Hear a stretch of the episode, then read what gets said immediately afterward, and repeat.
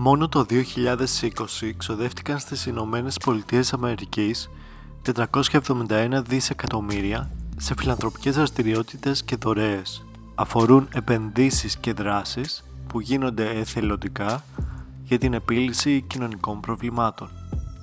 Σε αυτό το podcast θα μιλήσουμε για τα είδη της φιλανθρωπίας, την κοινωνική υπευθυνότητα και τις επιχειρήσεις και ποιους ωφελεί πραγματικά. Το να κάνεις κάτι καλό στους συνανθρώπους σου είναι λογικό. Είναι ευχάριστο, ανταποδοτικό, σε κάνει να αισθάνεσαι ότι κάνεις το σωστό και σου αποφέρει επιχειρηματικά κέρδη. Ακούγεται πολύ καλό για να είναι αληθινό. Πάμε να δούμε. Πριν μιλήσουμε για τη φιλανθρωπία, θα πρέπει να μιλήσουμε πρώτα για την κοινωνική ευθύνη.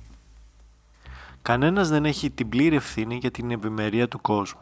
Κανένας δεν είναι απόλυτα υπεύθυνος και κανένας δεν μπορεί να τον σώσει μόνος του.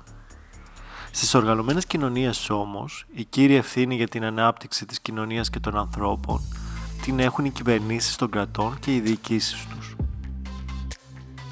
Ανεξάρτητα με τις ευκαιρίες που προσφέρει η παγκόσμια οικονομία, η καλή διακυβέρνηση είναι σημαντική για την ανθρώπινη ανάπτυξη.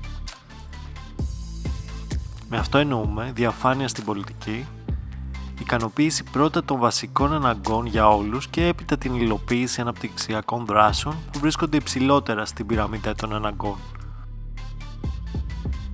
Οι προτεραιότητες στις ανάγκες των ανθρώπων έχουν πολύ μεγάλη σημασία για την κοινωνική ευημερία. Δεν έχει νόημα για παράδειγμα να ξοδεύεις εκατομμύρια για την αισθητική ανάπλαση της πόλης χωρίς να έχεις εξασφαλίσει πρώτα τα βασικά δικαιώματα των πολιτών όπως είναι η στέγαση.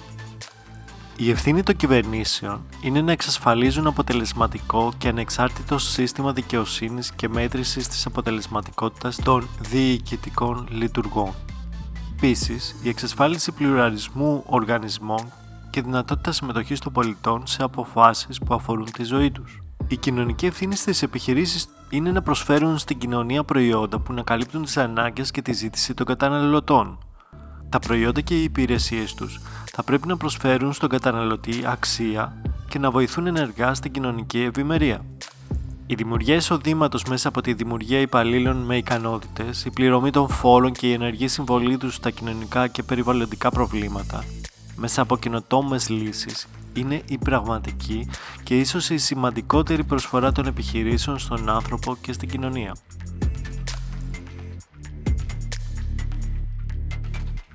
Η επιχειρηματική φιλανθρωπία είναι ένα εργαλείο που χρησιμοποιείται με διάφορες μορφές και αποφέρει ποικίλα ωφέλη για την εταιρεία. Θα δούμε τώρα δύο ενδιαφέροντες τρόπους που brands χρησιμοποίησαν την φιλανθρωπία εμπορικά. Το 2011 η Kraft Heinz ξεκίνησε μια ψηφιακή καμπάνια για την καταπολέμηση της πείνας. Σκοπός της καμπάνιας ήταν να δίνει το ποσό ενός γεύματος στη Food Bank κάθε φορά που κάποιος έκανε like στη σελίδα της. Μετά την πρώτη επιτυχημένη καμπάνια προχώρησε και σε μια μόνιμη συνεργασία. Δημιούργησε το Rise Against Hunger μια διεθνής μη κερδοσκοπική οργάνωση που εργάζεται για την καταπολέμηση της πείνας. Ένα άλλο ιδιαίτερο παράδειγμα φιλανθρωπίας έρχεται από τη Microsoft. Με το πρόγραμμα εθελοντισμού πρόσφερε 25 ευρώ σε φιλανθρωπικούς σκοπούς για κάθε ώρα εθελοντικής εργασίας που έκανε κάποιος στην εταιρεία. Ήταν πετυχημένο για πολλούς λόγους.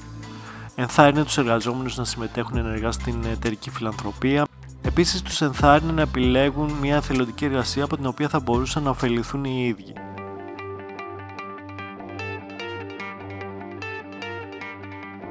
Με ποιους τρόπους ωφελούνται οι επιχειρήσεις από τις φιλανθρωπίες; Οι εργαζόμενοι είναι ίσως το σημαντικότερο στοιχείο μιας επιχείρησης. Ένα μεγάλο ποσοστό των εργαζομένων επιθυμούν να συμμετέχουν στις δράσεις κοινωνικής ευθύνης της επιχείρησής τους. Έχει παρατηρηθεί ότι αυτή η σύνδεση αυξάνει την επιθυμία τους να προσφέρουν και βελτιώνει την παραγωγικότητά τους. Ένα δεύτερο όφελος είναι η βελτίωση της φήμης και η αύξηση του brand awareness. Η φιλανθρωπική δραστηριότητα δημιουργεί θετικά και έντονα συναισθήματα των εργαζόμενων και της ευρύτερης κοινωνίας με το brand. Αυτά όχι μόνο προσθέτουν αξία στα προϊόντα τους, αφού φέρουν την αξία της φιλανθρωπίας, αλλά δημιουργούν και θετικούς συνδέσμους, ενισχύοντας τη θετική ανάκληση του brand στο μυαλό των καταναλωτών. Στην περίπτωση των επιχειρήσεων, δεν ισχύει ακριβώς η χριστιανική ταπεινότητα το ότι κάνει το αριστερό σου χέρι να μην το γνωρίζει το δεξί. Όσο μεγαλύτερο καλό δείχνεις ότι κάνεις, τόσο περισσότερο βελτιώνεις την εικόνα σου. Συνηθισμένες τακτικές επικοινωνίας των φιλανθρωπικών δραστηριοτήτων γίνονται μέσα από διαφημιστικές καμπάνιες, τα social media, χορηγίες ή δωρεές με αναφορά του brand σε φιλανθρωπικά ιδρύματα ή προσφορά δώρων, αλλά και με αναζήτηση πόρων από το κοινό με τη μέθοδο του crowdfunding. Όλο και περισσότερο, εργαζόμενοι με πιο εξεζητημένες ικανότητες επιλέγουν να εργαστούν σε επιχειρήσεις με κουλτούρα φιλανθρωπικού προφίλ. Οι millennials είναι οι κύριοι εκφραστές αυτής της αλλαγής, χωρίς όμως και οι προηγούμενες γενιές να υποβαθμίζουν το συντελεστή των αξιών που συνδέονται με την κοινωνική δράση και τη φιλανθρωπία. Το αποτέλεσμα είναι αυτές οι επιχειρήσεις να προσελκύουν καλύτερο και πιο ταλαντούχο προσωπικό. Μια άλλη κατηγορία ανθρώπων που εκτιμούν τη φιλανθρωπική δραστηριότητα των επιχειρήσεων είναι οι πελάτες. Έρευνα έχει δείξει ότι είναι διατεθειμένοι να ξοδέψουν περισσότερα χρήματα σε επιχειρήσεις με τέτοια δραστηριότητα. Επίσης η φιλανθρωπία συνδέεται και με τις πωλήσεις. Όσα περισσότερα αγοράζεις, τόσα περισσότερα χρήματα θα δίνονται σε κάποιο φιλανθρωπικό ίδρυμα. Με αυτές τις καμπάνιες συνδέουν την αγορά ενός προϊόντος με ένα καλό σκοπό, πουλώντας μαζί με το προϊόν και την κοινωνική ευθύνη στον πελάτη. Αποτέλεσμα, να αυξάνονται οι πωλήσεις. Τελευταίο, αλλά καθόλου αμεληταιόφιλος της φιλανθρωπίας για τις επιχειρήσεις, αποτελεί η μείωση της φορολογίας. Η κάθε χώρα επιλέγει τα φορολογικά εργαλεία που θα χρησιμοποιήσει για να ευνοήσει τις επιχειρήσεις και άτομα που κάνουν φιλανθρωπικές δράσεις. Το πιο δημοφιλές είναι η φορολογική ελάφρυνση και η φορολογική απαλλαγή.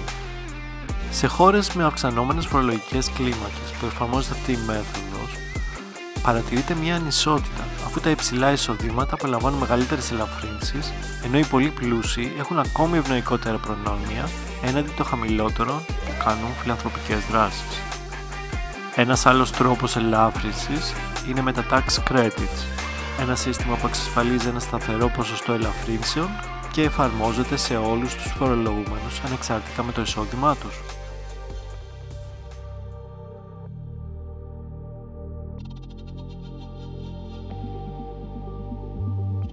Φορολογικές απαλλαγές για δράσεις φιλανθρωπίας ισχύουν για όλους τους πολίτες. Για τους πολύ πλούσιους όμως, τα ποσά αυτά μεγεθύνονται τρομακτικά, με αποτέλεσμα τα ποσά που απαλλάσσονται από τη φορολογία είτε να μειώνουν τα συνολικά έσοδα του κράτους, είτε αυτό να προσπαθεί να τα ανακτήσει αυξάνοντας τους φόρους στα μεσαία και χαμηλότερα εισοδήματα.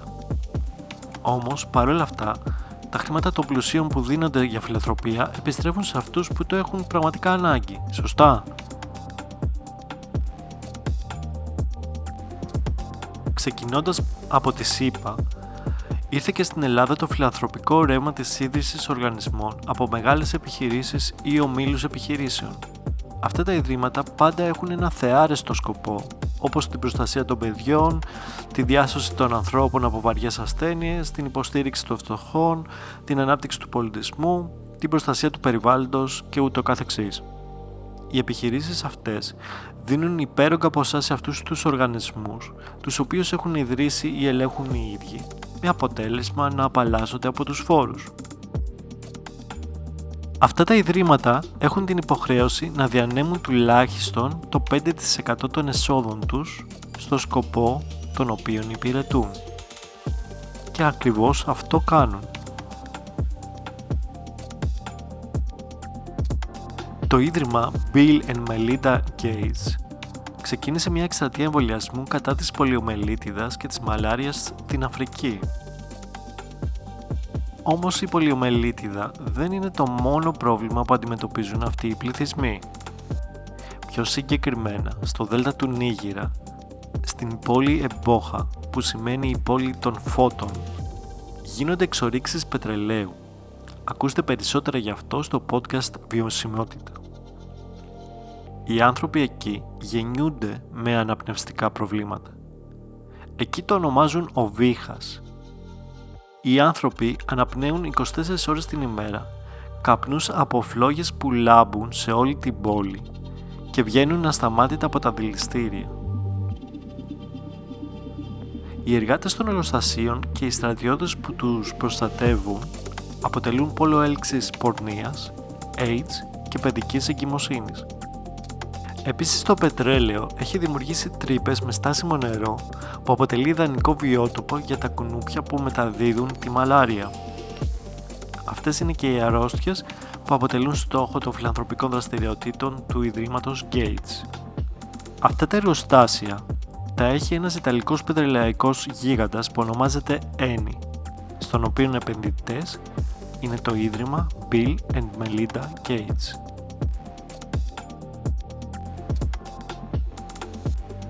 Μία άλλη φιλανθρωπική δραστηριότητα του ίδιου Ιδρύματος ήταν η συνεργασία με την TechnoServe.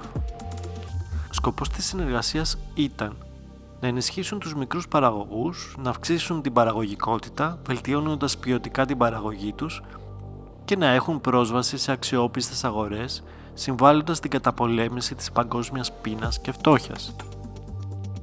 Τι κρύβεται όμως πίσω από αυτήν την εμπνευσμένη ανακοίνωση;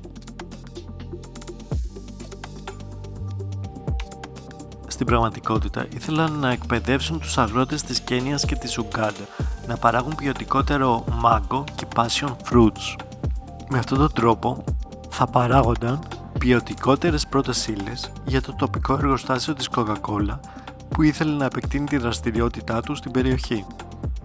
Έτσι θα εκπαιδεύονταν με έξοδα του Ιδρύματος Gates το οποίο μετέτρεψε μια επιχειρηματική επένδυση που θα έκανε έτσι κι αλλιώς σε μια φιλανθρωπική δράση. Φυσικά αυτό έγινε με τη συνεργασία των κυβερνήσεων που προφανώς το πούλησαν στους ψηφοφόρους τους ως έργο ανάπτυξης. Το αποτέλεσμα ήταν να μεγαλώσουν τα κέρδη της Coca-Cola, κάνοντας την ελάχιστη επένδυση. Σημειώστε ότι το Ίδρυμα Gates είναι επενδυτής της Coca-Cola. Η φιλανθρωπία όμως θέτει ένα σοβαρό πρόβλημα δημοκρατίας. Οι δισεκατομμυριούχοι ή οι πολυεκατομμυριούχοι σε φτωχότερες κοινωνίες. Ξοδεύουν μεγάλα ποσά για φιλανθρωπίες που όχι μόνο τα στερούν από τη φορολογία του κράτους, αλλά αποφασίζουν οι ίδιοι που θα τα επενδύσουν. Και συνήθως το κάνουν εκεί που θα έχουν περισσότερα κέρδη. Έτσι παίρνουν αποφάσεις, ασκούν πολιτικές για κοινωνικά ζητήματα και οδηγούν τις κοινωνικές αλλαγές με τρόπο που επιθυμούν οι ίδιοι, χωρίς όμως να έχουν δημοκρατική έγκριση να κάνουν κάτι τέτοιο. Το χειρότερο είναι ότι ο λαός χάνει τη δυνατότητα να αποφασίζει για τις λύσεις που θέλει να έχει στα προβλήματα που αφορούν την ίδια του τη ζωή. Το κύριο επιχείρημα της φιλανθρωπίας είναι η δημιουργία ενός πιο δίκαιου κόσμου χωρίς πείνα, αρρώστιες και δυστυχία. Μια ζωή σε ένα φυσικό περιβάλλον με κοινωνική αρμονία και ειρήνη ή τουλάχιστον η εξάλληψη κάποιων παθογενών καταστάσεων. Όμως παρόλο που ξοδεύονται δισεκατομμύρια για φιλανθρωπικές δράσεις προς αυτή την κατεύθυνση, γιατί τα προβλήματα που καταπολεμούν εξακολουθούν να υπάρχουν και μάλιστα πιο έντονα; Φυσικά κάποιος θα έλεγε, φαντάσου πόσο μεγαλύτερα θα ήταν τα προβλήματα χωρίς τη φιλανθρωπία. Για να μπορέσουμε να φανταστούμε κάτι τέτοιο, θα πρέπει πρώτα να δούμε τι είναι αυτό που προκαλεί τα προβλήματα. Οι φιλανθρωπικές δράσεις ασχολούνται αποκλειστικά με τις συνέπειες του προβλήματος, να αποκαταστήσουν τα θύματα ή να καλύψουν τα αποτελέσματά τους στις κοινωνίες και στο περιβάλλον. Με αυτόν τον τρόπο, όχι μόνο έχουν πολλαπλά οικονομικά ωφέλη για τους οργανισμούς και τις εταιρείες, αλλά να βαθμίζουν σημαντικά την εικόνα τους αποστασιοποιώντας τον εαυτό τους από τη δημιουργία του προβλήματος. Έτσι ο πολλής κόσμος όχι μόνο αποσυνδέει τους φιλάνθρωπους από το πρόβλημα, αλλά τους ηρωοποιεί.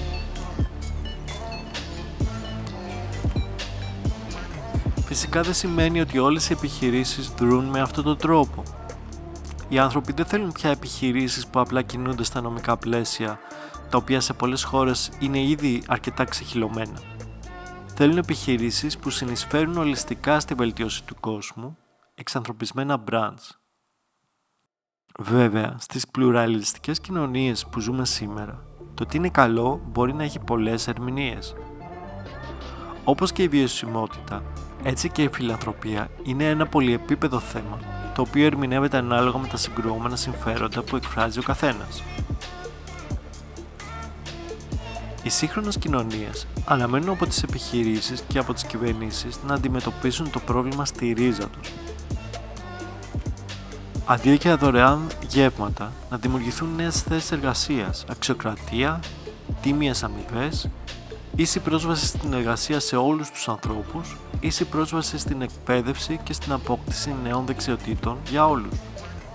Αντί για φάρμακα, να δημιουργηθεί ένα περιβάλλον που δεν θα προκαλεί αρρώστιες ή τουλάχιστον επιχειρήσεις που δεν θα χειροτερεύουν την ποιότητα του περιβάλλοντος. Αντί για παιδικές δομές κακοποιημένων παιδιών, να γίνεται εκπαίδευση και έλεγχος των ανθρώπων που θέλουν να γίνουν γονείς, να εξασφαλιστεί ένα μήνυμο εισόδημα και στέγαση για όλους, να τροποποιηθεί η νομοθεσία για τις υιοθεσίες και να γίνει ό,τι πρέπει για να προστατευτεί ένα παιδί από την εκμετάλλευση. Θα μπορούσαμε να πούμε ότι υπάρχει αποτελεσματικότερος τρόπος από τη φιλανθρωπία για να καλυτερεύσει ο κόσμος. Για παράδειγμα, λιγότερη εκμετάλλευση και σεβασμός στους εργαζόμενους, περισσότερες ευκαιρίες για καλύτερη εργασία, απόδοση φόρων και καλύτερη διαχείρισή τους από τις κυβερνήσεις υπέρ των πιο αδύναμων, προτεραιότητα στο περιβάλλον και στην ανθρώπινη ζωή παρά στο κέρδος. Αυτές είναι μόνο μερικές ιδέες που θα μπορούσαν να κάνουν ένα πλανήτη καλύτερο και τους περισσότερους ανθρώπους πιο ευτυχισμένους. Ίσως να μην είναι τόσο εντυπωσιακές όσο η φιλανθρωπία, αλλά είναι σίγουρα πιο αποτελεσματικές και ειλικρινείς. Οι φιλανθρωπίες των επιχειρήσεων και των πλούσιων δεν λύνουν τα προβλήματα, αλλά στην ουσία τα διαιωνίζουν. Το πρόβλημα όμως δεν δημιουργείται από τον τρόπο που διανέμουν τα χρήματά τους μέσα από τις φιλανθρωπίες, αλλά με τον τρόπο με τον οποίο αποκτούν αυτά τα χρήματα.